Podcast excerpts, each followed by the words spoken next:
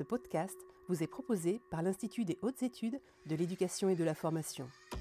Bonjour et bienvenue dans la dernière partie des podcasts que l'Institut des hautes études de l'éducation et de la formation consacre à la question de la mixité sociale à l'école. Je vous rappelle que nous avons dans notre premier épisode de cette série défini le concept de mixité sociale, un concept apparemment simple mais qui nécessite quelques éclaircissements. Nous nous sommes ensuite intéressés aux réalités statistiques de cette mixité sociale. Nous avons constaté que le système scolaire français reste malheureusement marqué par une forme de ségrégation euh, sociale. Lors de notre troisième épisode de cette série, nous nous sommes intéressés aux raisons pour lesquelles euh, il faut aller vers davantage de mixité sociale, des raisons euh, que les sociologues que nous avons interviewés ont parfaitement éclairées. Et nous consacrons donc cette dernière partie des podcasts de cette série aux leviers qui sont à disposition pour améliorer la mixité sociale et avec les universitaires que j'interroge, nous évoquons bien entendu les freins qui se présentent face aux décideurs publics et euh, aux chefs d'établissement. Lors de cet épisode, c'est à Madame Durubella que nous allons donner la parole. Je rappelle que Madame Durubella est professeure émérite à Sciences Po Paris et qu'elle est rattachée à l'Observatoire sociologique du changement et à l'Institut de recherche sur l'éducation. Madame Durubella, pourriez-vous nous dire quelles sont les pistes à explorer en vue d'améliorer la mixité sociale à l'école? Ben, En gros, il y a deux grandes pistes hein, face à la ségrégation soit on la traite comme elle est sur place, soit on essaie de la supprimer, on veut de l'atténuer en tout cas. La traiter sur place, ça a été la philosophie, c'est encore la philosophie de l'éducation prioritaire, en disant il y a des établissements euh, qui ont des ressources diverses, inégales, hein, et on va essayer d'égaliser. Hein. Alors, il y a eu les moyens supplémentaires, il y a encore des dotations supplémentaires qui sont données euh, dans des établissements qui apparaissent spécialement euh, défavorisés, c'est vrai que les études sur l'efficacité des ZEP, hein, il n'y a que sur les ZEP qu'on a un petit peu de recul, ne montrent pas des effets extraordinaires. Mais peut-être qu'on n'a pas bien ciblé. En tout cas, à mon avis, ce n'est pas une raison suffisante pour laisser tomber cette perspective de l'éducation prioritaire, parce qu'il y a vraiment des établissements qui ont moins de ressources que d'autres, qui ont besoin d'un apport supplémentaire en ressources, mais sachant que la ressource la plus précieuse serait d'attirer des enseignants euh, qualifiés, enfin, ils sont tous qualifiés historiquement, mais dotés d'une certaine ancienneté. Hein. On sait que c'est l'ancienneté qui fait surtout l'efficacité des établissements dans les études statistiques. Donc, attirer des, des enseignants, les stabiliser. Et donc, ça, c'est sûrement la piste la plus importante. Or, elle n'a pas été suivie massivement, hein, ou pas assez en tout cas. En tout cas, à mon avis, c'est pas parce que l'éducation prioritaire ne débouche pas sur des résultats faramineux qu'elle a aussi certains effets pervers, comme la fuite de certains élèves, hein, qu'il faut l'abandonner parce qu'il y, a de vraies inégalités entre les établissements. Mmh.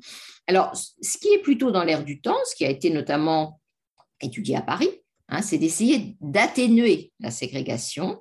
Hein, en, euh, alors, il y a différentes techniques qui ont été utilisées, en particulier en jouant sur la carte scolaire, enfin, la carte scolaire, en tout cas sur l'affectation des élèves, dans les établissements. Hein. Il y a eu des expériences à Paris hein, pour euh, euh, coupler deux établissements et envoyer tous les élèves des deux zones en sixième dans un, en, enfin, il y a eu des tas d'expériences qui ont des effets. Hein, les premières mesures montrent que ça a relativement atténué, enfin, c'est relatif, on est à Paris, il ne faut pas demander l'impossible si on peut dire, euh, ça a relativement atténué la ségrégation sociale, mais il y a eu beaucoup de réactions des familles, ça ne s'est pas fait sans heurts, parce que ce qu'il faut voir, c'est que derrière, il y a des stratégies des familles. Hein. Euh, les familles de milieux favorisés ont envie que leur enfant accède à un collège relativement calme, où le climat euh, voilà, ne, fait pas de, de vagues, où on va couvrir les programmes, où les enseignants sont stables et relativement euh, expérimentés. Donc, il y a des résistances. Hein. Donc, si on décide d'essayer d'atténuer euh, cette ségrégation, eh il faut s'armer aussi de, de politiques de persuasion auprès des parents pour leur dire votre enfant ne va pas y perdre parce que c'est ça que craignent les familles, c'est avant tout, mais ils veulent le bien de leur enfant, ça on ne saurait leur reprocher, hein, et donc ils veulent s'assurer qu'ils vont être dans un établissement où sa scolarité sera normale, hein, de, qualité euh, suffisante. Donc ça c'est un point qui est assez important, c'est comment convaincre hein, les, familles que finalement tout va relativement bien, bien se passer. ça, c'est une difficulté sur laquelle butent ces, ces politiques. Alors, au niveau des chefs d'établissement, il y a un, problème qu'il faut bien voir, c'est que quand on mélange davantage les élèves, il peut y avoir des phénomènes désagréables pour les élèves les plus défavorisés. Il y avait eu des expériences il y a quelques années sur Bordeaux, hein, sur l'Académie de Bordeaux, au niveau des lycées, hein, et où les élèves de milieux défavorisés qui étaient accueillis dans des établissements plus chics, entre guillemets, eh bien, faisaient l'objet de, moqueries ou de mauvais traitements symboliques en général, mais quand même importants, de la part de leurs condisciples plus favorisés. Donc, il faut bien voir que la mixité, il y a un côté qui peut être dur à vivre. Et d'ailleurs, on pourrait dire la même chose de la mixité garçon-fille, mais c'est un autre sujet. Hein. Donc, c'est pas forcément. Je pense au film Les héritières que j'ai vu dernièrement. Oui, voilà, c'est ça. C'est-à-dire qu'il y, a des tensions. Vous savez, dans les classes, les jeunes passent leur temps à se comparer. Hein, ça, c'est pas un phénomène nouveau, c'est pas dû aux réseaux sociaux, ça a toujours été comme ça. Hein. Les classes, on se compare hein, et on peut être cruel. donc, il faut qu'au niveau éducatif, il y ait un souci, et ça, il peut être qu'au niveau établissement, de veiller à ce que ce genre de phénomène de vexation symbolique ou pas symbolique euh, ne prenne pas trop d'importance. Donc, euh, ça doit s'accompagner, si on essaie d'atténuer la ségrégation, euh, de politiques en direction des parents et en direction des élèves et des enseignants eux-mêmes. Madame Durubella, vous venez à l'instant d'évoquer le travail qui peut être fait sur la carte scolaire. Pourriez-vous préciser votre position sur ce sujet? Oui, peut-être. après un débat, c'est est-ce qu'il faut euh, revenir à une carte scolaire impérative, parce que ça, ça été quand même, on a eu une carte scolaire relativement impérative, bon, qui était contournée, mais qui est quand même relativement impérative. Et ça, c'était vraiment une vraie discussion, parce que euh, revenir à une carte scolaire telle qu'elle était euh, auparavant, on sait que la carte scolaire enfermait certains enfants dans des ghettos hein, du fait de la ségrégation géographique, la ségrégation de l'habitat. Mais ce qu'il faut ajouter, euh, par rapport à cet argument qui est un, argument fort, c'est que la carte scolaire, ça peut se redéfinir. Et moi, je pense, je fais toujours le parallèle avec la carte électorale. La carte électorale, on sait bien hein, qu'il y a du charcutage, qu'il y a des redéfinitions pour prendre le quartier qui va voter pour vous, etc. Mais c'est la même chose pour la carte scolaire. On pourrait très bien Hein, définir une carte, redéfinir, il faudrait la redéfinir hein, en mélangeant des zones, au lieu de faire des zones concentriques, souvent c'est des zones concentriques, on pourrait faire des zones en camembert, enfin, il y a eu beaucoup de réflexions là-dessus. Et à ce moment-là, si elle était redéfinie, il faudrait peut-être quand même se poser la question de la rendre plus impérative. Alors, on sait qu'il y aura toujours des fuites. Bon, elles sont plus nombreuses à Paris parce qu'il y a une offre du privé qui, qui tend les bras d'une certaine manière à certaines familles. Mais c'est quand même une vraie question parce que jusqu'à la fin du collège, ça devrait être un impératif. Je pense qu'on ne peut pas toute la scolarité l'imposer, notamment à partir du lycée, où là, de toute façon, les orientations sont différenciées, mais ça pourrait être un sujet de débat. Alors, ce n'est pas trop dans l'air du temps, mais en tout cas, il faudrait peut-être y réfléchir. Merci infiniment pour ces précisions. De nouveau, vous avez évoqué la fin de la scolarité obligatoire. Vous parlez de cette nécessité d'entretenir la mixité jusqu'à au moins la fin du collège. Existe-t-il des spécificités à l'école primaire ou au collège pour que vous ayez pensé à cet horizon? Ben, sur les freins, effectivement, j'ai énuméré les, les, principaux. Ce qu'on voit, c'est que, un, on peut les surmonter. Hein, parce que les expériences de Paris ont, montré que, dans un premier temps, les parents étaient hostiles à cette politique et finalement, ils l'ont acceptée. Ce qu'on peut ajouter, c'est que les parents accepteraient d'autant mieux cette politique qu'on la met en œuvre dès les premiers niveaux d'enseignement. C'est-à-dire que là, vous venez d'évoquer les lycées, mais quand les élèves sortent déjà de collège eux-mêmes très ségrégés, ça va être plus difficile. Donc, je pense d'ailleurs qu'il y a des raisons de, de, fond pour privilégier le niveau du collège, enfin primaire et collège, parce que c'est le socle commun. Hein, c'est la formation qui est censée être commune.